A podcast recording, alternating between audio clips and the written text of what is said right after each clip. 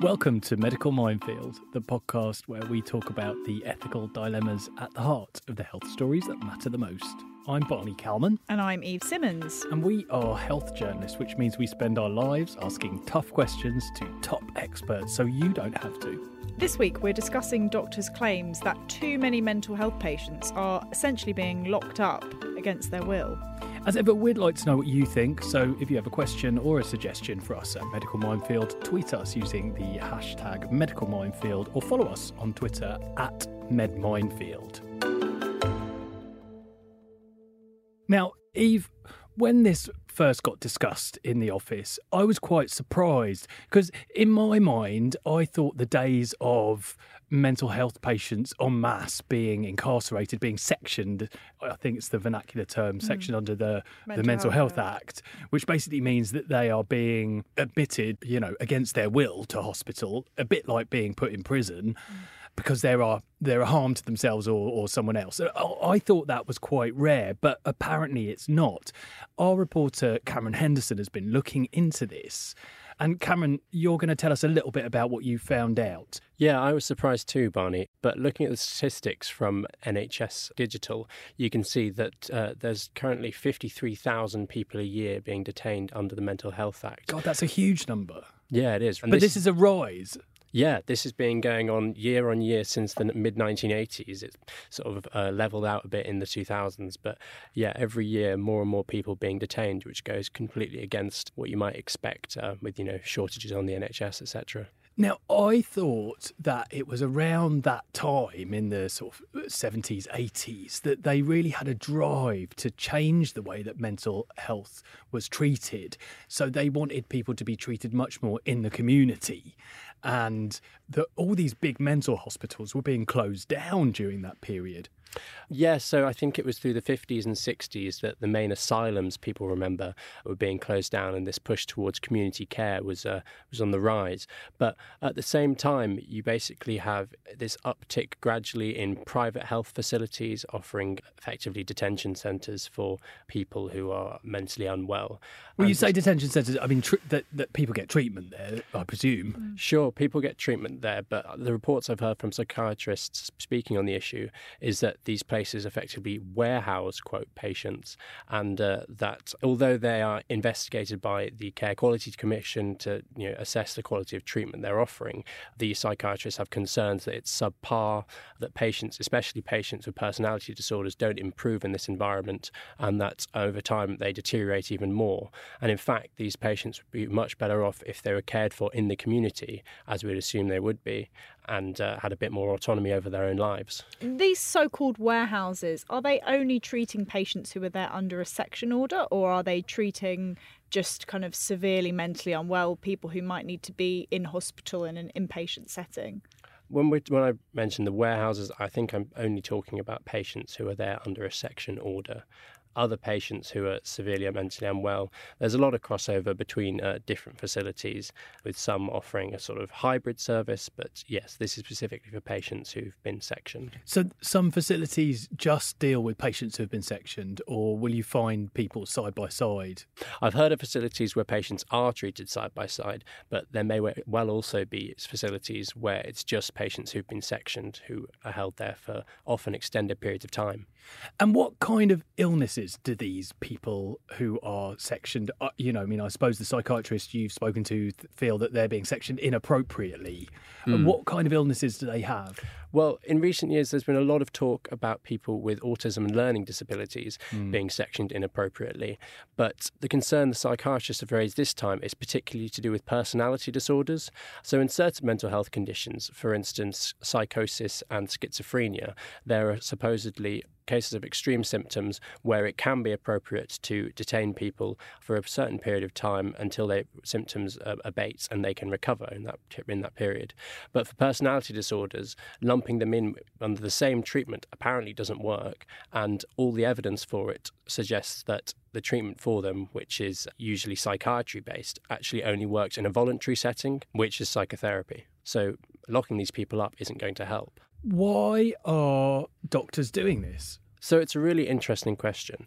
None of the psychiatrists I've spoken to think there's anything vindictive going on per se, but it goes back to a report in 2018 by Simon Wessely. It was a review of the Mental Health Act. And in this report, he cited this concern about this fear among clinicians that if they aren't strict enough about their treatment and they don't detain patients, these patients can end up doing something awful and causing harm to themselves or others, and that the doctor will then be held responsible. Uh, defensive medicine, mm. which is something we've covered on the podcast before. before. Yeah. Carrying out medical practices not in the, necessarily in the best interests of the patient, but because you're you're scared of being sued. Simply because you're scared of being sued. Well, that would make sense because it's going on everywhere. Is that what's going on here then? Yes, that's what the doctors I've told believe. There's also this idea of historically in society, we see patients who are mentally unwell and we hear the awful stories about them you know, causing violence to others.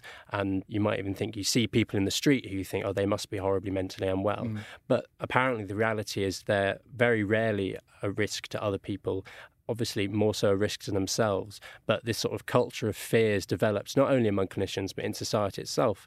And as a result, there's this feeling that these people should be locked up when in fact there's better treatment options available. Well, thanks very much, Cameron. Before we go any further, I think we should hear from a patient who this has affected. On the line now is Lois, who is currently being treated in a psychiatric hospital for problems related to a personality disorder. She's there voluntarily, but in the past, she has been held in a mental health hospital under a section order. Lois, will you tell us a little bit about how you came to needing mental health treatment and, and how did the section order come into play? So I was became mentally unwell when I was 21 following traumatic event. I'm 27 now. I first went through a phase of being quite impulsive, erratic, spending money, taking out loans that I couldn't afford, partying, being everyone's best friend, and then I crashed. And with that came severe depression. So I went to my GP who prescribed me antidepressants and then I started self harming. The depression just got worse until I then ended up in general hospital after taking an overdose. I was in and out of general hospital and was seen by the community mental health team and then went into a psychiatric hospital voluntarily and then did go into a hospital and was very unwell. When I look back now, even though I didn't realise at the time and couldn't see a way out, and then ended up being involuntary detained under the Mental Health Act whilst I was there. Was that because the doctors had concern that you, you would be a danger to yourself? Is that why? It is, yeah. Gosh. And if I can ask, the first time that you went into hospital voluntarily and this time when it was being forced upon you, can you explain what the difference in experience was between those two events? I think with when the Mental Health Act used is the fact that medication can be given whether you like it or not. Use of medication such as what's referred to as being IM'd, being basically given intramuscular injection, such as sedating medication to calm you down, which isn't nice and re- restraint being used. So, Lois, can I ask, they injected you forcibly with this medication? Yeah. Gosh, that must have been very traumatic. Yeah, at the age of 21, 22, it's, it's scary. Like, I can sort of understand at times that it is required, but then at other times it can seem very excessive and it does add to trauma, the whole process of that. And do you think that treatment, uh, it sounds quite punitive, do, do you think that that helped you? I feel sometimes, looking back now from the place where I currently am, where it is least restrictive and how well it works and how far I've come, I just feel like I wish other places would take this approach because being able to take responsibility for yourself and being given that trust and that independence and that accountability, it helps so much more than the restrictive aspect of things. Do you think, Lois, maybe that being sectioned for you was the wrong thing, that it, it made things worse? Yeah, I see at times it was necessary, but the length of time that it was for, I feel for crisis periods, I could see why. However, I feel that the length of time, like 28 day sections and six month sections, I feel that those time scales are too length of a stretch. And I think, especially with personality disorders, it's a very difficult one because I feel the longer that you are kept under section, the more disabling it can become. Are you scared that it might happen again? I feel that the program where I am now is so robust and prepares you so well for life on the outside and gives you so many life skills and has so much input in different varieties and aspects of life that I feel I'm out of that I want to call the revolving door patient system. This opportunity has given me that chance to get out of that revolving door.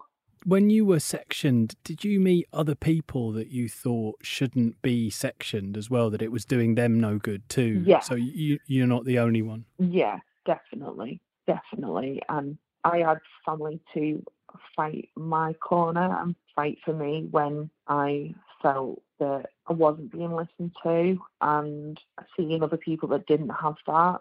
That's what's led me to want to go into a career in advocacy when I do leave here and get the life that I want. Well, Lois, it's good to, to hear that you're doing much better now. And we're so grateful for you taking some time to have a, a chat with us today. So thank you. Thanks so much. Thank you very much. I actually have a little bit of experience of this. You have some experience mm. of what life is like inside mm. psychiatric hospitals. Mm. My experience is a lot more historic. Uh, when I was a teenager, a friend of mine ended up being sectioned, I think, for six months in the end after suffering from drug induced psychosis, wow. marijuana induced psychosis. Interesting. Um, and this was in the 90s and we went there to visit my friend. Actually, before that, my friend was in an adult facility in South London, mm. which was almost like a, a holding facility mm. before people were placed elsewhere. My impression was, well, certainly the, the adult facility wasn't the kind of place where people got better. Mm. The larger facility clearly was, and my friend did improve and get better mm. and has is very well now. Mm. Um, but it was a huge, very significant thing, and obviously, as a as a teenager, my friend was able to put that behind them. Mm. But I think for an adult to bounce back from that kind of gap in in your life where you're taken away from everything I mean, it's a bit like going to jail, isn't it? You know, that, mm. that you're, you know, what are you going to tell people? Where were you for six months, a year?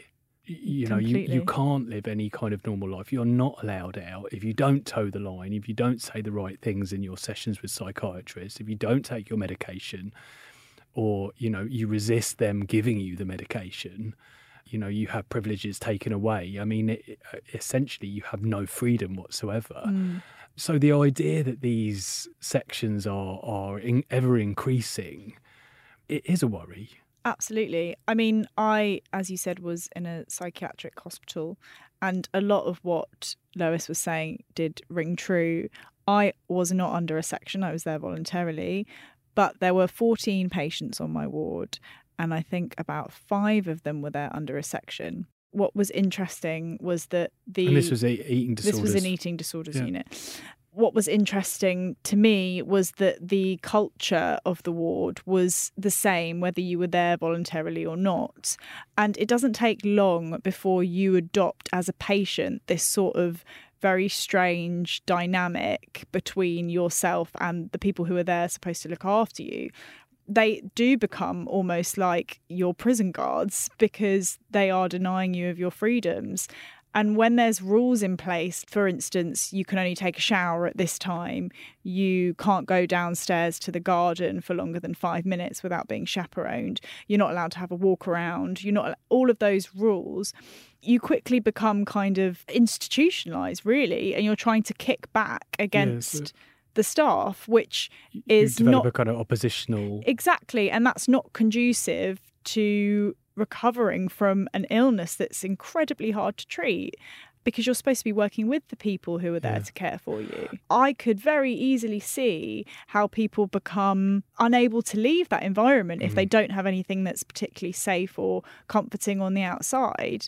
And there were patients who were in their 60s that had been under section orders for years and years but had no real motivation to leave because no this was just what they were used to. And I remember thinking it was heartbreaking that these were, were lives that could have been really full and were just lost because of this environment. And there's no doubt that in the case of my friend, mm. I, w- I was there just before they were sectioned. And, you know, it involved a very worrying psychotic breakdown, basically. And I would say it was possibly the right thing to do mm. because there was nothing else. And and I think everyone had looked for every other option mm. before mm. that point came. But it should always be that last resort. Absolutely. And I also think that it's possible to have a treatment centre or a unit or whatever that deals with these very, very acute, difficult to treat mental health problems, but does it in a way that is kind and offering some sort of human comfort rather than treating people like they are prisoners. I often say that my NHS treatment in an inpatient unit for eating disorders was traumatic and horrific. Mm. And I don't think that treatment should be that way. But if it wasn't for that treatment, I don't know if I would have even survived. I certainly wouldn't have recovered and you do need that short, sharp shock sometimes to make you start on the road to recovery when nothing else has worked. Yeah. Well, look, I, I want to ask you a bit more about that. But uh, next, let's hear from a health professional who is very concerned about this situation. Joining us now is Keir Harding, who is an occupational therapist specialising in mental health.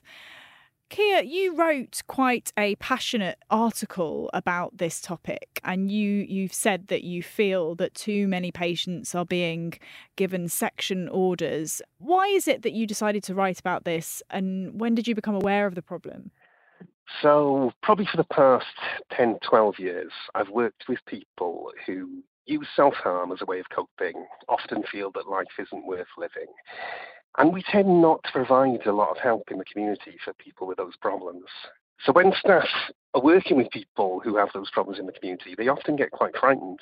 And a way of managing that fear is for people to be in hospital, to be forced to stop self harming, to be watched to make sure that they don't do anything to end their life.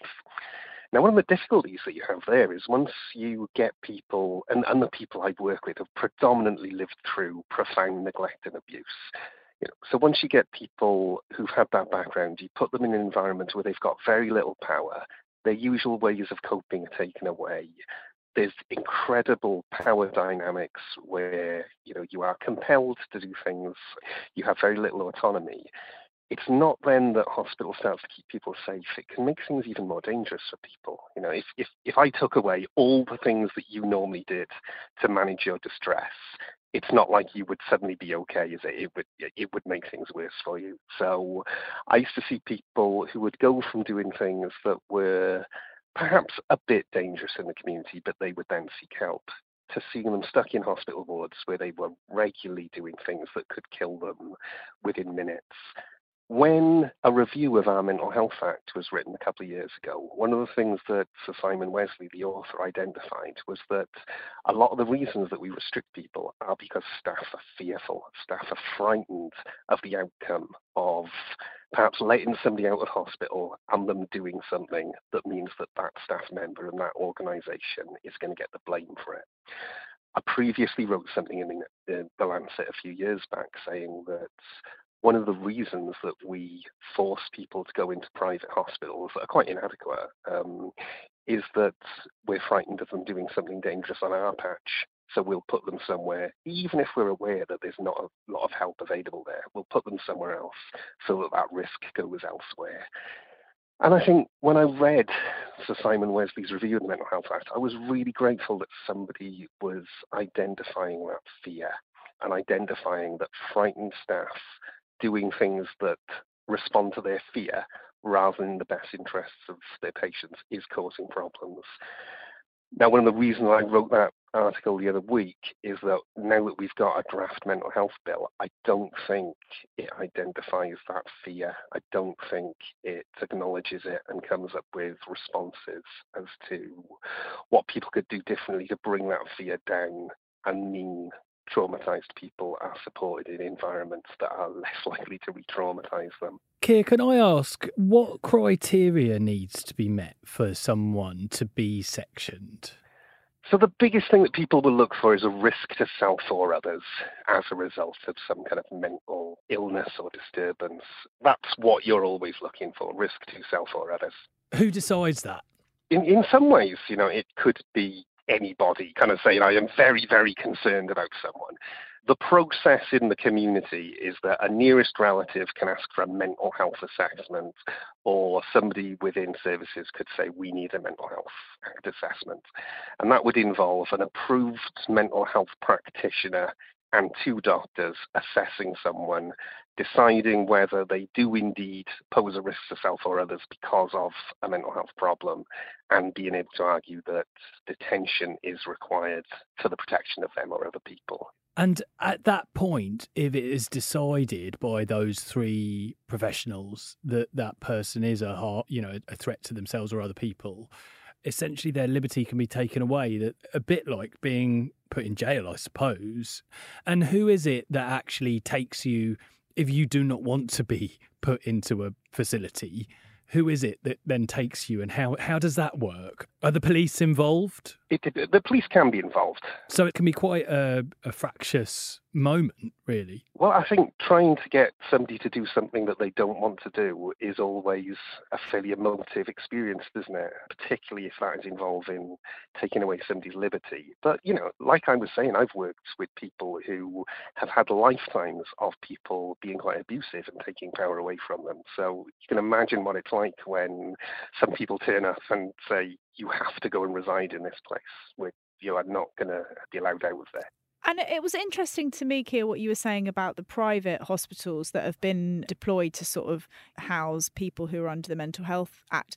Uh, presumably, that's NHS patients who have then been referred to a private clinic that's been commissioned by the NHS. So it's not like, you know, anyone's paying for it other than the NHS. Yeah, so predominantly, you know, so again, for my client groups, people would often go onto an acute ward. They would become more dangerous after they were admitted than before, and then people don't know what to do, so they will ask for a specialist unit to come and offer something useful. But the difficulty in this area is that I work with people who predominantly get a diagnosis of borderline personality disorder, and there's no such thing as a specialist borderline personality disorder unit. You become a specialist unit by saying that you are one. So a lot of my experiences of going to units that claim to be specialist is that there's no specialism on offer. You know, I've had staff there say we haven't had any specialist training at all. So what? How do they justify being a specialist unit? They just because they have a lot of people there who have a condition. Yeah, you just say that that's what we are. Um, you know, you, you'll read a brochure and you'll generally read something about therapy being on offer. But again, recurrently in my experience, people get less specialist therapy than they can get in the community. Do they get worse? Well, they certainly get stuck, in my opinion. So yes, you will often see people getting worse. We did a documentary for Radio 4 probably about a year ago now, and one of the people there was kind of saying how they had very rarely done anything dangerous in the community, but then once they had been admitted, they tried to kill themselves 25 times in the first three months. And the only response people could have then was well, obviously she needs to stay longer until things improve, as opposed to thinking, well, things have only deteriorated since she's walked through the door of our facility. You know, why don't we change this environment around her and see if that can bring back some of the safety that was there before we compelled her to be safe? But again, I think people get very frightened about what would it look like if I open the door and let this person out now, given that they're more dangerous than when they walk through the door. And so I think we use a lot of restriction to avoid that potential to be blamed. In my mind, there's been a move away from treating mental health patients in this way. That, that, that in the 60s, 70s, even 80s, we had these big mental health hospitals. They were called asylums in the 60s, weren't they? You know, and I, I thought that, that that had ended, but clearly not. Well, I, I, I, think I would say so. There's a guy called Rob Poole who wrote an article called The Virtual Asylum, which kind of takes the argument that yes, we have shut down these great big institutions, but there's a raft of private hospitals around the country that we export some of our most vulnerable people to. And the difficulty is, is then, you know, your local team doesn't have a good relationship with you because if you're 100 miles away, you know, it's very difficult for your care coordinator or your nurse or whatever to, to keep in contact with you. It becomes very hard to keep people and, and bring people back. So people talk about these patients being funded and forgotten, which would be brilliant if we were sending people to top of the range places where loads of therapy was happening and everybody was coming back a lot better. But actually, we're paying for the people I work with about £300,000 a year for care that I repeatedly see is significantly poorer than can be delivered in the community. And how long do they stay in these places for? Uh, so it would be really rare to see somebody get a specialist placement for less than a year. But again, I just see people get stuck there because there are NICE guidelines for working with the people that I work with, and it just seems like the units I visit take a run and a jump from those NICE guidelines. So people don't improve. So our evidence base is with working people in the community, not forcing them to stay safe. But that comes with a lot of anxiety. It comes with a lot of, well, what if something awful happens? And a way of managing that anxiety is to keep them in a place where they're forced to be safe but that does a lot more for the staff around them than it does for them. Keir, we know that the mental health provision of this country at the moment is very much on its knees and community care is really struggling.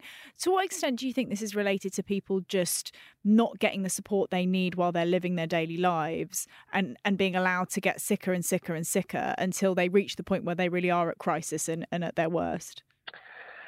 I think there's probably a mix of things, really. I think community teams are a lot busier now than when I was working in them. I can remember people talking about caseloads in the 20s and 30s 10, 15 years ago. And I think if you asked a community worker now how many people that you're working with, it's probably double that. So people, I think, often don't feel they can provide ongoing support that kind of keep people balanced and, and offer something useful. I think people often feel that they're just putting out fires all the time. But then I think we've got another element that, you know, we are in possibly the most unequal that society has been for a long time. We have children living through pressures that their parents never had to live through in terms of social media and pressure to succeed. And I think what we're also seeing is a lot of understandable responses to a lot of things in society that would cause distress. Now, whether that should then mean that people are told they have mental health problems and sent to mental health professionals, I think we could be doing a lot in society to take a lot of pressure off our children. I think we could do a lot to kind of help people with housing and poverty. You know, it's the amount of people kind of coming into CMHT for being poor and there's there's not a tablet that cures that. that you know, that we we have to help people not live with as much distress as they have in this kind of uh, society we have at the moment. Well, Keir Harding, it's been fascinating to talk to you. Thank you so much for coming on and having a chat with us. No problem. And take care. Something you mentioned before to me, Eve, was that when you were a voluntary patient, mm that you were threatened mm. with being sectioned by the nurses. Yes. How did that work? So interestingly, this wasn't I wasn't the only one that had this experience. When I ended up in the ward, I was told by lots of different patients that they'd had exactly the same conversations. So in the run up to my admission, I was getting sicker and sicker, and my weight was getting lower and lower and even more critical. I was on a day day patient program, so it was a I'd come in at ten o'clock in the morning, go home every day. I was still losing weight on that program and I was told that I needed to admit myself as a voluntary patient to the hospital inpatient unit. And if I didn't do that, there is a good chance that the staff in the hospital would force me to do that and therefore issue a section order and admit me under the Mental Health Act. I was told that this was very likely to happen if I was to lose any more weight which at the time my body felt like it was completely out of my control and I, I didn't feel like I was able to ma- maintain weight, let alone put it on. And I was terrified of losing anything more because I thought this would happen. I mean, in my circumstance, to be honest, I, I probably would have gone voluntarily anyway because I, everyone around me was telling me I, I needed to. But I know there are patients who only admitted themselves because they were so terrified of being forced to go. So when I turned up to the ward, there were several other patients who said I was told I had to come because otherwise they'd section me. And of course, this is all, I suppose, a symptom of the fact that care in the community, as it was, was called in the 80s when they, they decided that they were going to clear out all the mental hospitals mm. and everyone was going to be cared for in the community, that never happened. Mm. I think that there was a shift, and I do think that the idea was to support people in the community, and there were mental health teams set up to do that. However, what's happened is demand has just soared, and what was in place just isn't enough. And I think the demand is outstripping the supply. So you've got people becoming sicker and sicker and sicker and reaching a crisis point, mm. and there isn't anyone to deal with them at that crisis point. I also think my situation was quite unique in mental health because eating disorders has its own specialist teams and is also the only mental health condition where you you need that physical element. So hospitals are generally set up to deal with that. Whereas as i understand things like personality disorders perhaps people with mental health symptoms who don't fit into any sort of diagnostic criteria might end up slipping through cracks and not being picked up at mm. all. Something else that Keir said that I thought was interesting that there's a socio-economic angle to this, mm. and that you've got people with these very difficult lives mm. in situations where they're in poverty, unemployment, very difficult family lives, and really there's nothing as well that you can offer to fix that anyway. So the people that, that just really break down and can't cope with having awful lives anymore just get imprisoned mm. for having a breakdown.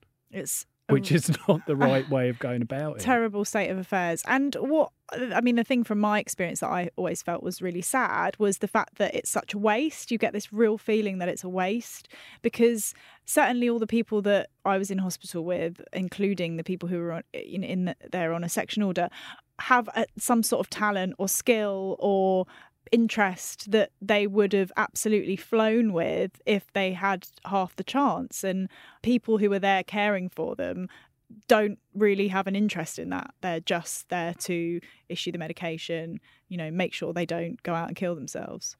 It does leave me to wonder what solution there is to this. And the Mental Health Act is being revised at the moment.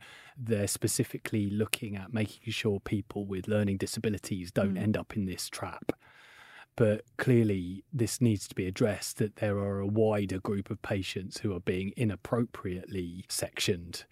You know, I mean, if there's been a rise year on year, something needs to change. We can't just keep on locking people up. Mm, I think one quite obvious solution maybe to make sure that there is appropriate investment in acute mental health problems and people who do need really intensive care in hospital because I think that kind of section of mental illness is often not really looked at because it seem it seems like it's too scary or it's you know the crazy person on the side of the street and we if we just put them all in a hospital we don't have to think about it. But actually there are a lot of people who need that kind of support and could have a very fulfilled life outside of hospital and we need to make sure that we're giving that attention as well as preventing things from getting worse in the community Well, that's all we've got time for. You can read all about this and all the latest health news in this weekend's The Mail on Sunday, which you can consume in newspaper format on the Mail app or on mailplus.co.uk. we'll be back with another topic on medical minefield next week see you then Goodbye.